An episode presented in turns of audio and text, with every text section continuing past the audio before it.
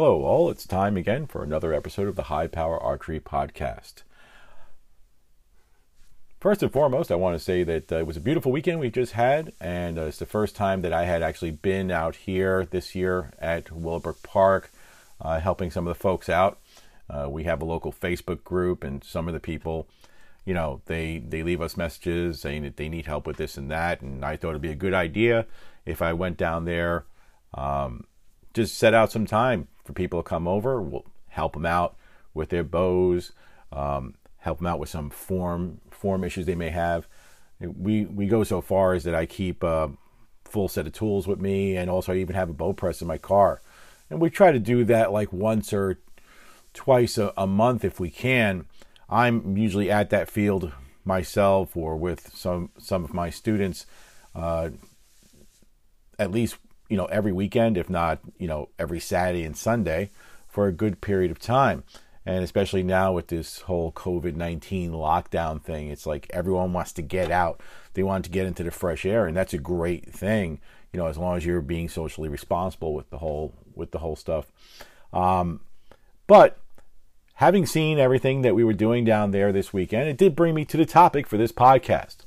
And the topic for this one is going to be learning to work on your own equipment.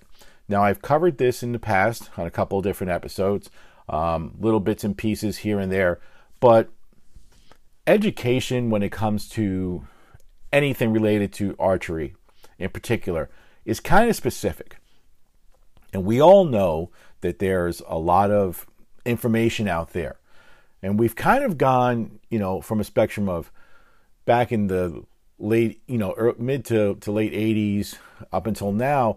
Back then, there was no YouTube. You couldn't you know, basically you read what you read out of a magazine, and there weren't too many tutorials in there on how to do different things. So either you knew somebody at the shop and you hung around there and you learned learned the craft of how to do it, almost like an apprentice to someone, um, or you learned from a friend who knew how to do it. But it was kind of specific. It's like you know, if you didn't know somebody, kind of stuck. Take it to a shop, let them work on it for you. But you didn't see as many people back then who did their own work on their bows, didn't you know, knew how to tune that sort of thing. It was mostly left that sort of thing was more common among us who were shooting regularly tournaments. We had no choice but to learn how to work on our own stuff. And from a young age, I was taught how to work on my own bows, how to build my own strings, that sort of thing. Today's day and age, you have a wealth of information out there. YouTube in particular and various forums that you see, although I have pointed out in the past forums can be a good and a bad thing um, because they can discourage someone who's just getting into it. Um, they can provide a lot of bad information because there's no one checking references saying, well, this guy has no idea what he's talking about. He's giving dangerous information. That's the thing with forums. YouTube is pretty much the same thing. But in YouTube, you have exposure to, people who've been in the industry for a very long time who are experts at this. Um, John Dudley's one. He, he puts out videos out there that show you how to do everything, how to set up your bow. Um, and he's been doing that. He was one of the first pioneers ever to do that. And he had a fight to get you know a segment for that on his original hunting shows, and that developed into the Nock On channel that he has right now. So that being said, you know you, you have to um, you have to look at it from a point of view that the information is out there. The problem that people have is determining how you know what's correct and what's not. And as I pointed out before, there are a couple of videos that were put out there a long time ago that are so wrong that I consider them almost criminal. A guy telling you, "Oh yeah, you can change a string on your bow. Just shove a screwdriver through the cam. It'll hold the bow back and hold the cam in place. Slack out the string, and you can just change it." I don't know how many people I've seen do that related to that one video. And yes, I'm trying not to get hot over this one, but they did. And completely wrecked their bows or wrecked their cams. Or even worse, they try to do it and besides bending the cams, something horrible happened when they pulled out that pin. They were working with someone who didn't know what they were doing. They said, Here, just pull out the screwdriver when I get to full draw. I saw one where the guy pulled it out and it wasn't all the way out. He let down, and that screwdriver ripped the limbs apart and that was catastrophic failure. You could really get hurt by something like that. But the the thing is, you know, you have to be careful where you're getting your info from. So, how do we determine what's the best way to do this? Well, I go back to the example I had this weekend when I was over there. Um, I had some people, very inexperienced, come to me and say, you know, and sometimes they're they're a little shy to approach you. And this one this one uh, gentleman came over. He's like, you know, someone told me about you, and I was wondering if there's something wrong with my strings. Now, this is again the extremes that that you go through that you see. Okay, now I've been doing this for a very very long time, and every time I look in the mirror, I'm reminded how old I am and how much of this I've actually seen. Um, but in this case, it was the opposite. He had his strings from a bow that he bought about two years ago, and he wanted to know if his strings were worn out or not. Because he was like, you know, I know I got to replace the strings. So he had messaged me on Facebook about it. I said, sure, you know, when I'm there, bring it over to me, brings it over, and I take a look at it, and his strings look practically new. I was expecting to see strings that were frayed, had, you know, had a couple of threads on them popped, the serving coming apart. No, he he had diligently take you know taken care of this bow and his setup, but he was worried that the strings weren't going to last him to the end of turkey season, which ends at the end of this month. So I looked at him and I said, "Look, don't worry about it. Your strings are in a hundred times better shape than most people I've ever seen come into my shop. So there's nothing to worry about there. But at the same time, if you read forums, you look at different uh, YouTube videos, it can make people over paranoid that something is wrong. So that's one thing that can happen. Again, what do you use as a baseline to determine what's right, what's correct? How do you even know the person is is right when they're given all this information? And like I said, I have seen a lot of videos out there that are downright terrible. Okay? People all you have to do as an example is go on YouTube and search for how to tie in a peep sight. I will tell you about 92% of what you see come up in your searches are completely, completely wrong. So you might ask, well, what makes it wrong? You know, why would tying in a simple peep sight be wrong? Well, pretty simple.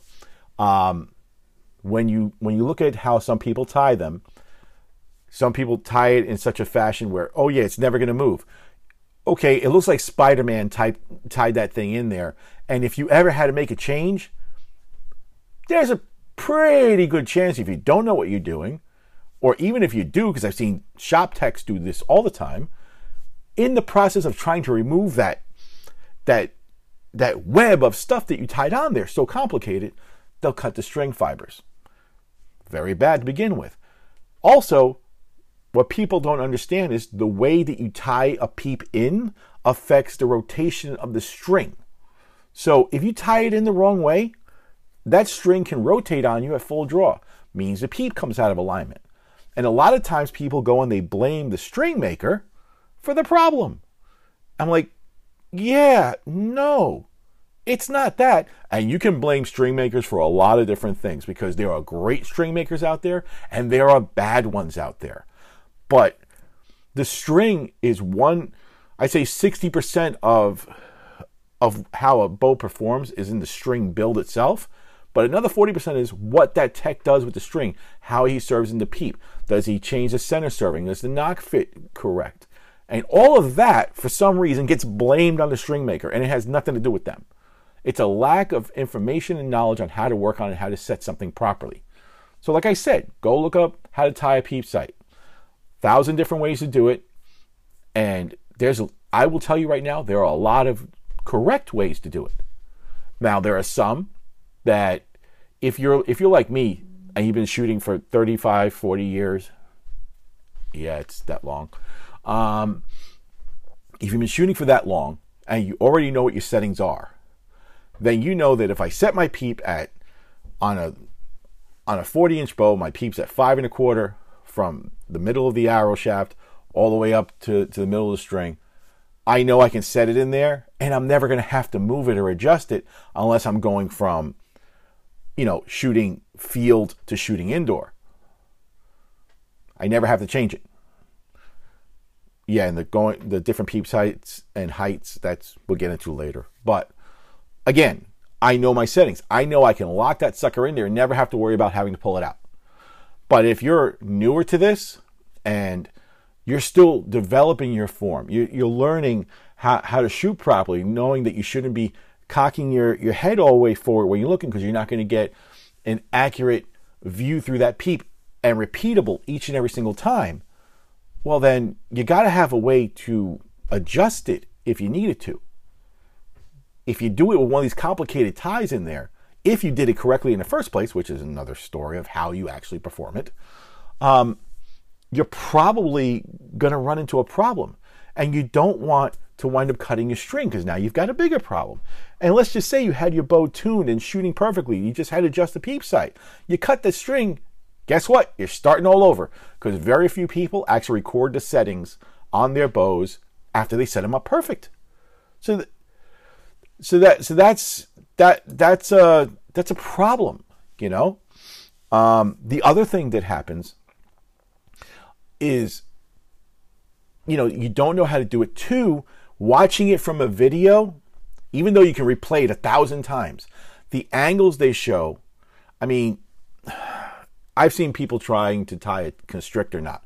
And if you don't know what it is, you can look it up because there's a thousand ways that you'll see videos of how to tie a constrictor knot.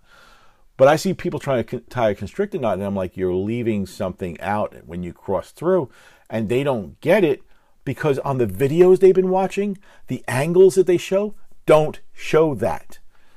One credit to John Dudley that he does very well is that if he's tying a knot on something, he has the camera angle right on top of him. You're not missing anything.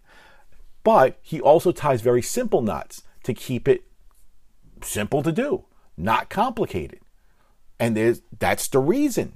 You know, he wants to demonstrate it and he also wants to keep it simple. You always keep things simple if you can. So that's that's what I'm talking about. You know, there's only so much you can learn, if even the video is correct, from say a, a YouTube video. Even less that you can learn from just screenshots of something. So what do you do then? You know, do you the one thing I, I've always believed and have always taught to all of my students, all the girls that I teach know one thing. And that is that from the day that you start with me learning, you're learning how to shoot, but part of your education is also going to be learning how to work on your own equipment. Because if it's the day when coach is not there and something happens to your bow, you have to be able to fix it on your own. And that's very, very important. But like I said, this is the importance of education and how it works out. You want to be as capable with your own equipment as possible. Now, with archery, equipment is very specific. So, if you are going to a pro shop every single time, and I am not knocking pro shops by any any means because I run my shop. People come to me, get stuff adjusted, set up the whole time. Some people don't have time to learn how to do this on their own, and that's completely fine with me. But they have the confidence knowing that when they bring it to me, it's going to get set up correctly, and they don't have to worry about it.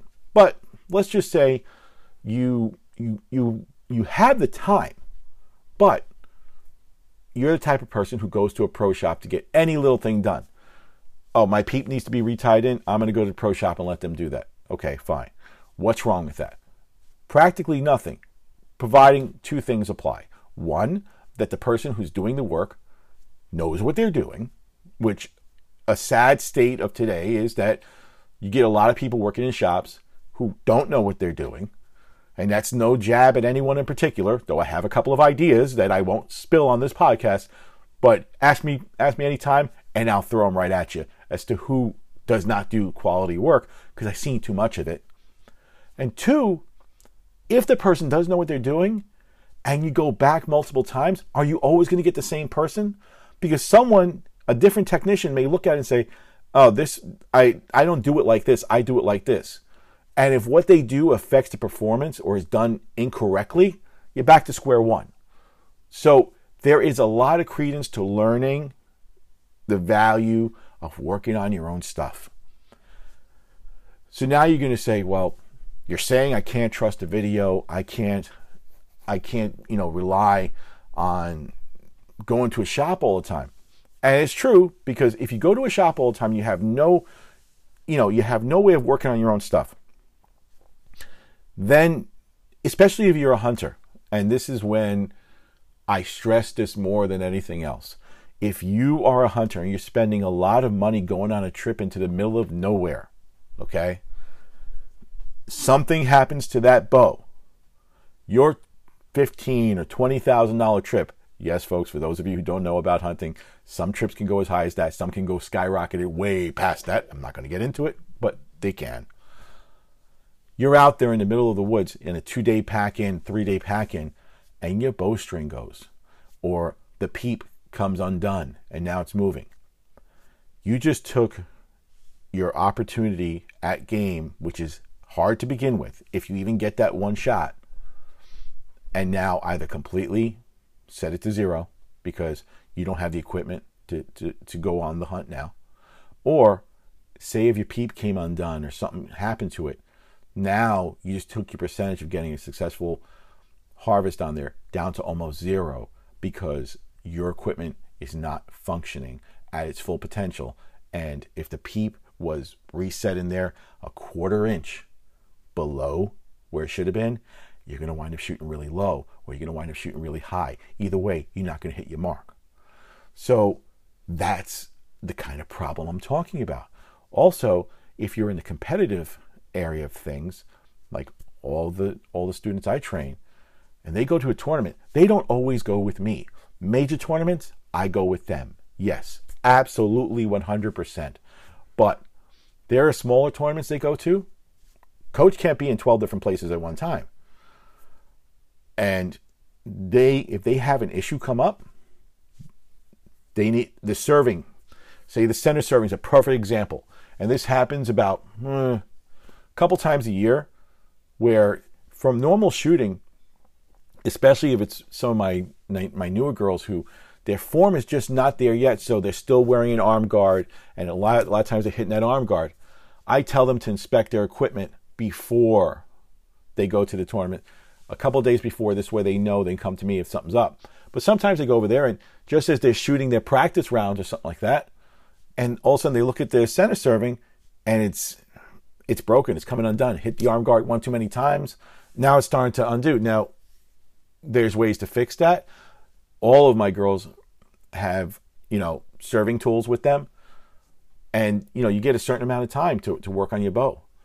And they'll redo their serving. They know exactly where their nock set's supposed to be. They know how to tie on nock sets. They're good to go. But if you're the type of person who doesn't know how to do that, and it's a small tournament, like if you go to a major tournament like like Lancaster or something like that, they actually have the Lancaster archery truck there who the guys can help you out with it. They're not going to be able to get it exactly to the same place unless you know exactly what's supposed to be there, but they can change the center server and you can do the rest. But in a small tournament, you can't do that. So what happens? Are you going to be out and now you can't do anything? Are you going to give up? My girls put too much time and too much effort into training to do that. That's why they've learned how to do everything on their own. And barring a catastrophic failure, they're good to go. And even when there is a catastrophic failure on their bows, um, some of them who are in really, really serious tournaments, where, and to most of them, every tournament is serious, they have a backup bow, you know, they can go and they can use. So that's what I'm talking about. You need to be able to work on your own stuff. So now let's just get started with where do you start? Like everything else, you have to start small. And the biggest problem I see with, you know, do it yourselfers, as I call them, because that's a whole species of people, the do it yourselfer. And there is nothing wrong with it. Let me tell you, not a thing wrong with do it yourself. However, do it yourselfers without the proper training and education can become do it yourself disasters. And you don't need that sort of thing. So, how you start should be small. The old saying, you, you need to learn how to walk before you can fly. It's absolutely true, especially when it comes to this. So, like a couple of times a year, I do relatively small seminars. And when I say small, it's because you'll see some people do seminars for 100 people. Okay. And that's great. They can do it. They got assistants, I guess, who are helping them do that. And you really don't see too many of these seminars in the first place to deal with, you know, like this general coaching seminars and this tuning, you know, but there's not really hands on stuff. So when I teach a seminar, generally, if it's about working on bows, I limit it to about 15 to 20 people. I have two two of my kids there assisting us, and they're fully trained. Like I said, all my students are fully trained to do what I do, and they can help out, and they'll be there. And um, like I said, we limit it to 15 to 20 people, and we start with the basics. So I have a very small group to begin with, and then I'm there showing each and every person how to start with things like how to tie a knot, what knot goes for what. Um, that's the way you have to do it if you want to learn. So when someone says to me, Well, where do I get started? And the first thing they tell me is because I'm going to go and I'm going to buy a press, great. You can go buy that Lancaster, you know, a Lancaster and pick up a, a brand new bow press, spend $800, $1,000 on it. Doesn't mean you're going to know how to use it. And actually, that's the last thing I want you to learn how to do. Start learning how to tie things, how to tie knots. Start learning your general mechanics of what you're doing. So, a lot of people say, well, what's mechanics got to do with anything? Mechanics has everything to do with everything. So, if you don't know that the, how to identify which direction a string is twisted, you've already got problems. So, we start with the base, which is teaching people this is how you tell which direction a string is twisted. Why is that important? Because all your knots that you tie had better be going on that same direction. Okay? In particular, when you're tying center serving, go the wrong direction, it's going to inch and it's going to move. So we teach them how to do that. Then we teach them how to do your basic knots.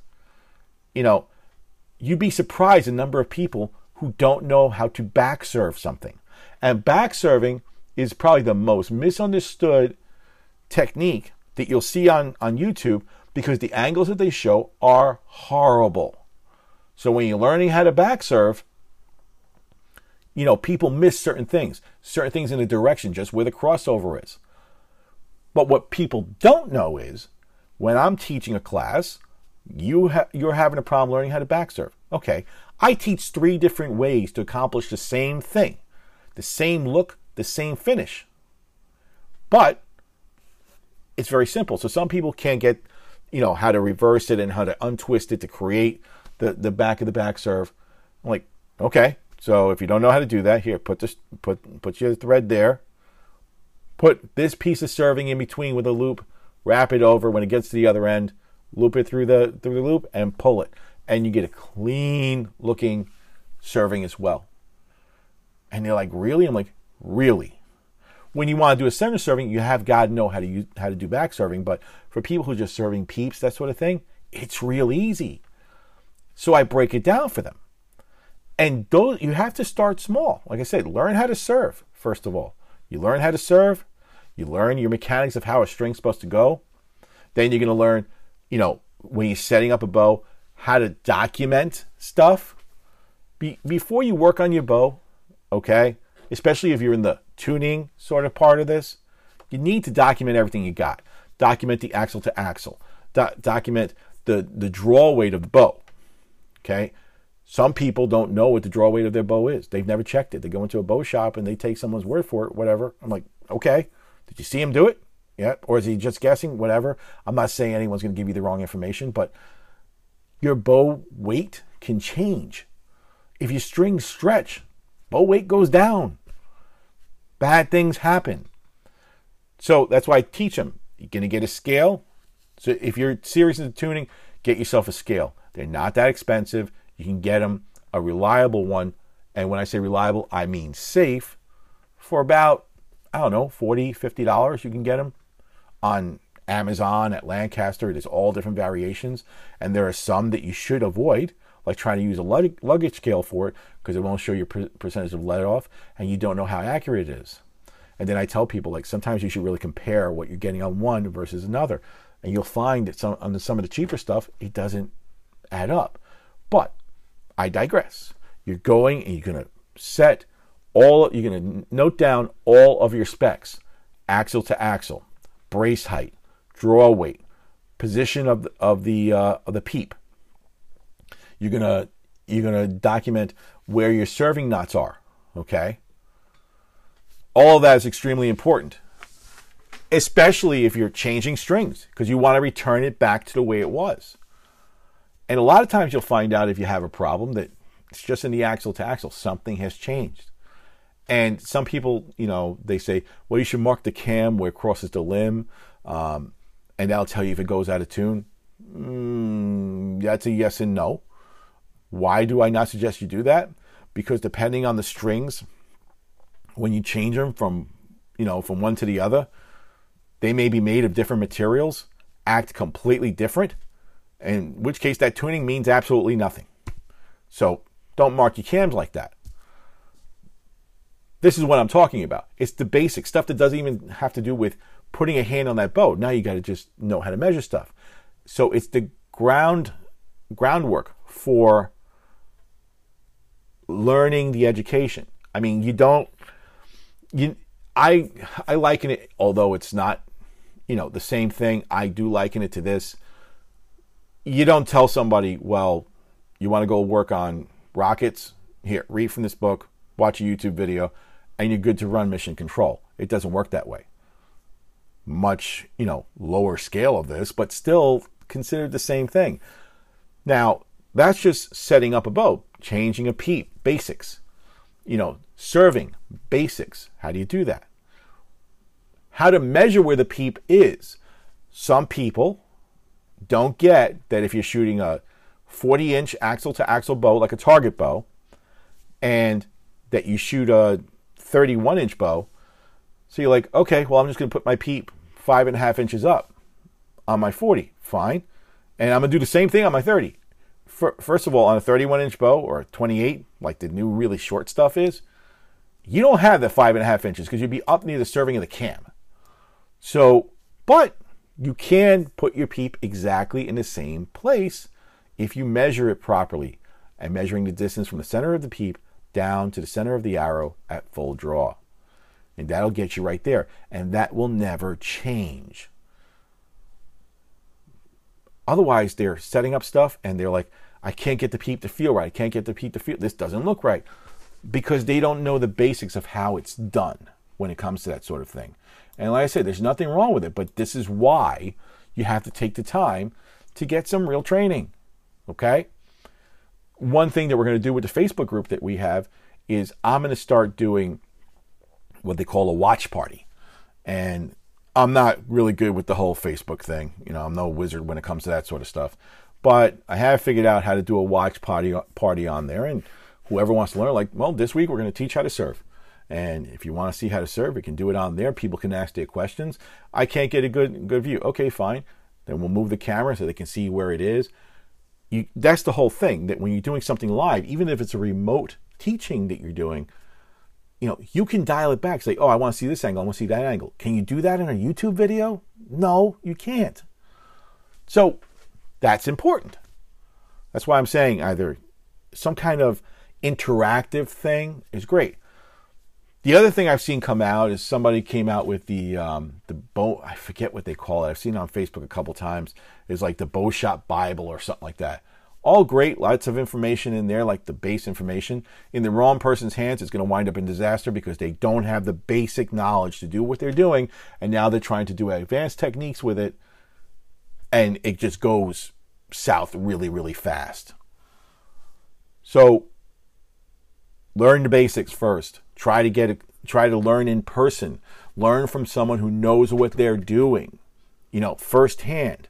That's where you have to establish your base so you can work on your own stuff. Most importantly, you don't go to the more advanced stuff without proper training. And I will tell you right now, when it comes to training with bow presses, videos don't help you. Every bow is different. Where they go is different why you can you have to use certain certain bows with an adapter on particular presses, and the manufacturers tell you that. Matter of fact, if you go and look at PSE on their website, it'll tell you these are the approved presses you can use for our bows. Sometimes how you work on those bows is very different on every press, but they say if it's not worked on one of these presses, you'll void your warranty. Hoyt does the same thing.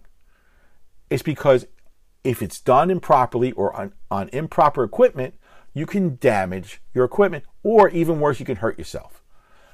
Back in the 80s and the early 90s, the style of bows we had were completely different. Then we started to get into parallel limb bows where you have to compress the limb tips. Back in the early days, they used to just trap the limbs and pull down the riser to make the compression. Well, if you did that on most risers today, you bend them. So you don't want to do that. Also, if a bow is past parallel, well, you'll see it's like a really, really serious hook on, on the limbs when they curve back at you. It's very easy for one of those to slip out of a press. And if it slips out of a press when it, when it while you're working on it, you can get really, really seriously hurt. Not to mention the bow can get destroyed, especially if you have a cam out or something like that. So there's different ways to work on stuff that all require training. Now, PSE is one of the few places, okay, I don't think actually anybody else does it when it comes to manufacturers, that someone can can uh, can arrange without being a dealer. We have a separate course just for dealers, but someone can can arrange to take a bow tuning course, a bow mechanics course, base stuff, and learn how to restring their bow, how to tie servings properly, when to wax, when not to wax, um, they also have shooter schools, exactly the same thing. You don't have to be one, one of their staff shooters. You can go, you can take that. Those courses, they're each a day long, and they're taught by Alexander Kirilov. He should still be teaching them, as a matter of fact. Last time I checked the website, he was still doing it. He's been doing it for years. And it's one of the few opportunities that someone, a regular shooter, and the thing is, in case you're thinking it, no, you don't have to be shooting PSE equipment. They don't care what you shoot. Bows are all pretty much the same. They all have cables, they all have strings. They'll show you how to do, how to work on all of them or how to shoot all of them. Not, you know, high detail stuff, but he gives you the basics in there. And in one day, you'll go from zero to hero because you'll know how to work on most stuff. He, he explains timing, the importance of timing, how you change it. A lot of people say, well, the cams are out of time. Okay, great. Do you know how to change that? Do you know which cable you have to twist on which cam? If a cam's out of time, if it's advanced, or to retard the timing. Those are the sort of things you need to learn. So the last thing I would tell people is never buy a press if you don't have training on how to do it or someone can't show you how to use it. So I have a couple of customers that have bought their own presses and for tying things like peeps, that sort of thing, you can learn the basics on how to do that, how to compress the limb, slacken the string, put in the peep, that sort of thing. And again, here's a little twist for you, literally.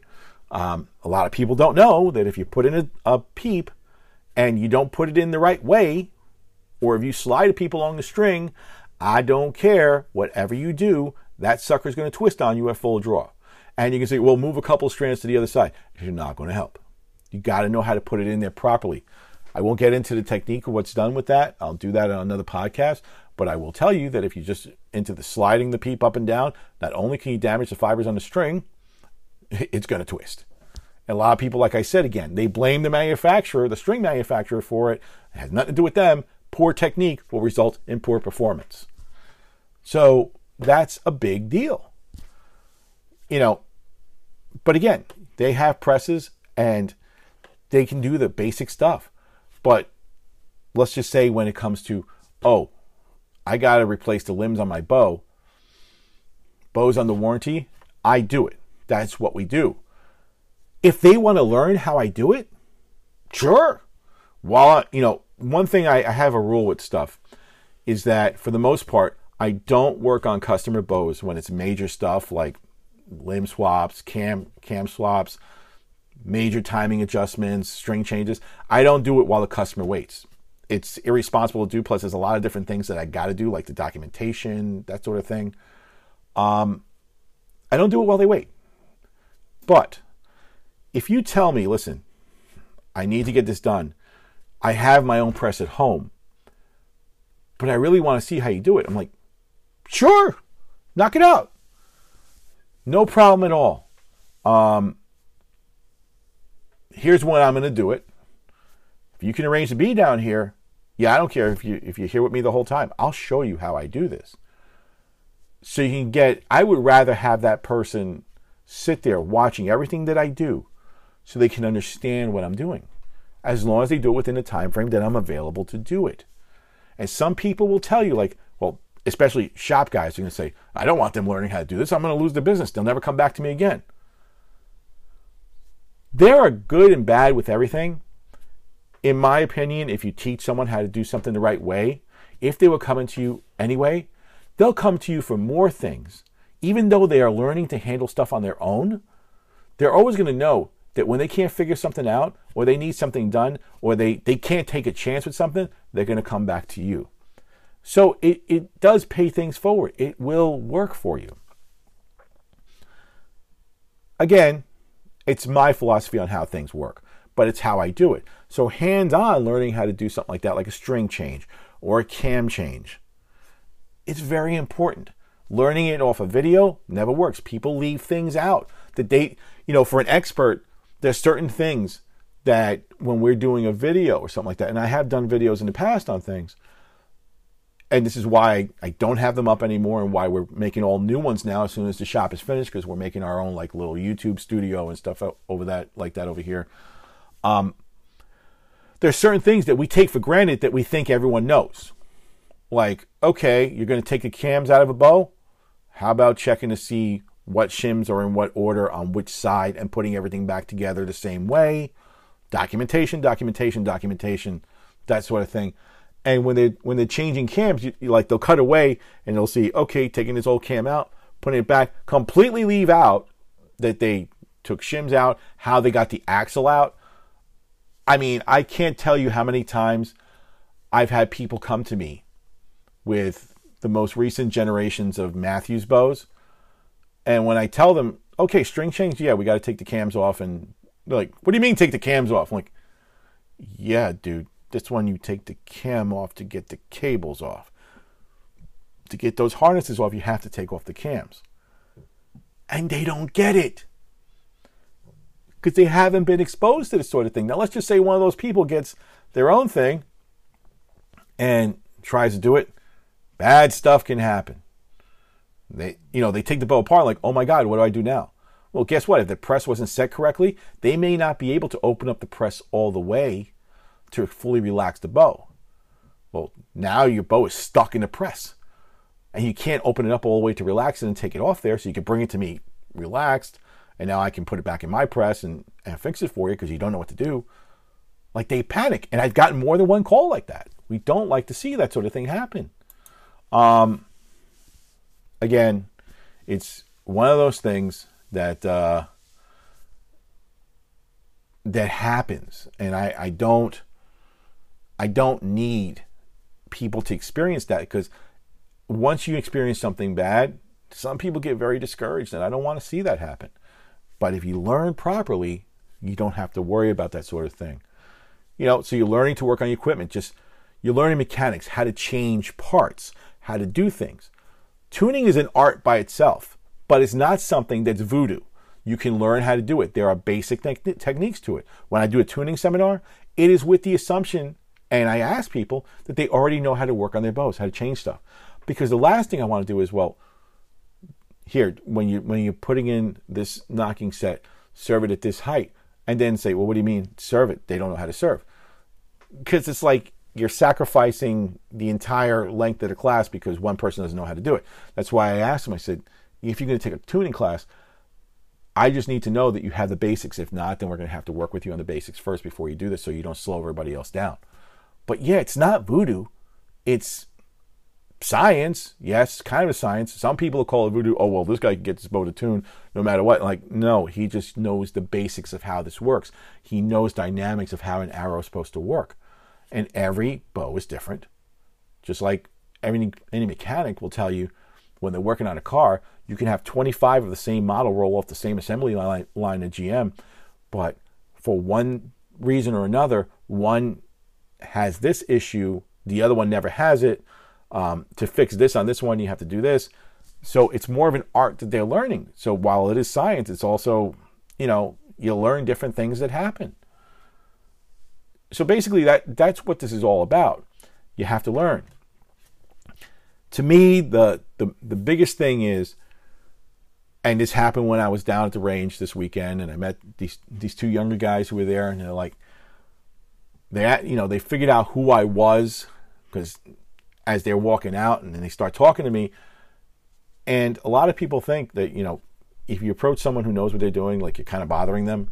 And even when I shoot at tournaments, you know, because I shoot pro division, these people come up to me and they're like, uh, "Could you help me with this?" like, sure, it's what we're here to do. Some people might have gotten a bad reaction as somebody else. You don't do it when they're on the line shooting, but if they're just walking around, chances are they can they can help you out. Well, same thing with me. I'm I'm I'm over there, and like some people, sometimes they don't know how to approach you with something. Like, just tell me. And these two were very young guys, they're like fascinated by the stuff I'm telling them. I'm, I'm like, well, if you want to learn how to do this, sure. When I'm down here on the weekend, I'll show you how to do everything. And it was just like the fascination on their faces, like they just wanted to learn more and more. And people like that are sponges. They want to absorb everything as much as they can. And that's a really good thing. It's like that spark that you're looking for. Because a lot of people, especially people in this industry who work in bow shops, they're very protective of what they do. Not because they, you know, like it's a secret, but they're afraid that if they teach anybody how to do something, they're going to lose business and that they're going to water down their value. And that's just not right. It's not true. People are always going to need you. If you do really good work, people are always going to come back to you. And if you do really bad work, they're never going to come back to you anyway. So a lot of them live on the principle, and I've said this before one and done. They don't care if they ever see you. They overcharge you, it doesn't work. You know, you're never going to come back, but at least they got you the one time.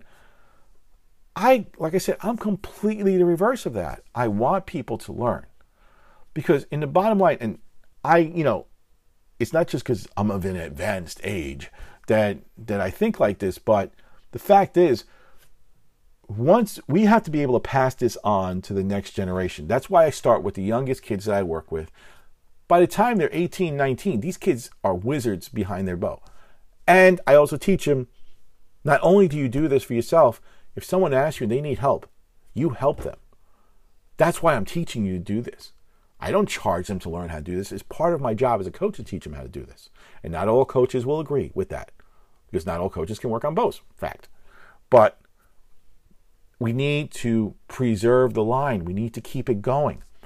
Otherwise, what's going to happen is some people are going to keep doing this, keep it all to themselves in an area where there's, you know, the nearest shop is 80 or 100 miles away.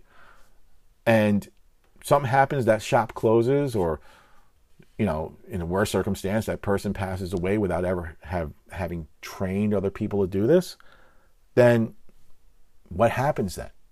You know, is is the technique that they used lost? You know, if it was a really good technique, it might be lost, never been passed on to somebody. You know, I've taken on apprentices before and and taught them my stuff, and that's how it's done. But again, you could pass it on just through helping a friend to do it, but teach them the right way.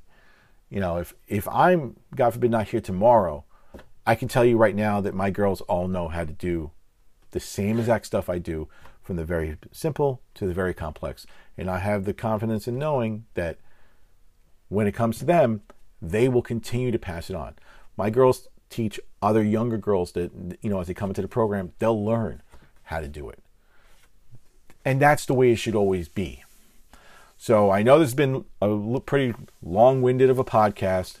Uh, didn't mean to go down so many different little rabbit holes with it, but it's kind of important that we get this out there. So, in the coming months, provided this whole COVID 19 thing goes away, we'll be having tuning seminars, we'll be having basic bow mechanics se- seminars that I teach people.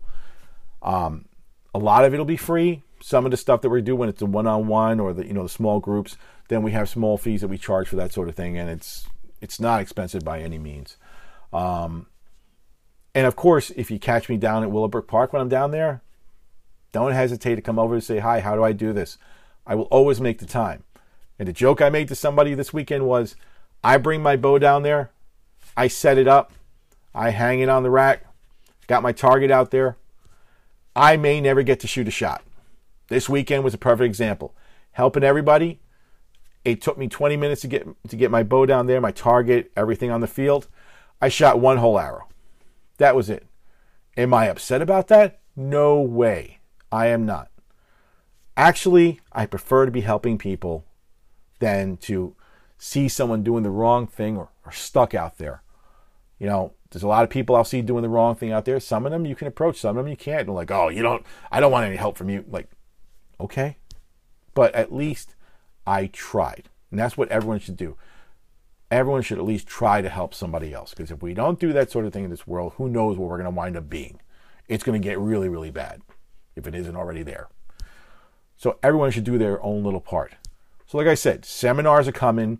More information will be posted on our website, www.highpowerarchery.com. Um, stuff on the Facebook group. If you're in Staten Island, you can always look to join Staten Island Archers Association and um, you apply to join the group. If you're let in, uh, you're an archer and you shoot out here, no problem. And like I said, that group's going to have a lot of good information in it tips of the week. Um, we'll do a live cast on there, do a couple different things. Uh, some of the podcasts going forward will be a, people on there who want to come on live onto the podcast and ask their questions because I can record it on Zoom. And we'll do it live right on there. It's a listener call in show, you know. My podcasts are all about getting information out there. There's some entertainment when I go off on, on a tangent and like I there's certain subjects that get me started up. And if I have more than one person on the podcast, you'll see how that goes down a rabbit hole. But um, you know, that's that's part of it. But we're mostly an informational podcast. If you want to listen to something really funny, then you know, there's a couple of guys called the Wobbly Arrow podcast. Listen to them. They're they started out as a very basic archery podcast. They are anything but these days, and some of the most entertaining laughs I, that I can recommend. But you know, they're not a PG rated thing. So this podcast, I don't know who's listening to it. I gear it so that if one of my kids, students, is listening to it, it's cool for them. It's a safe place. Let's just put it like that. And anyone who wants to come on here, it's not dumb. It's not too dumbed down. It's got all the information you need. And again, if you want to hear about something, then drop us a line on the website, leave a message, or email us at highpowerarchery.com, and we'll cover that subject for you. If you get into the Facebook group, ask a question in the group. And if someone doesn't answer it, you know what I mean, you can ask it directly to me and I will, will answer it there and I'll cover the topic if you want. So there's a lot more to come. As always, be sure to like and subscribe to our podcast. It doesn't cost you anything. Um, you know how to contact us. And I guess for now, that's all there really is. And until the next time we meet, stay safe and shoot straight and have a great day.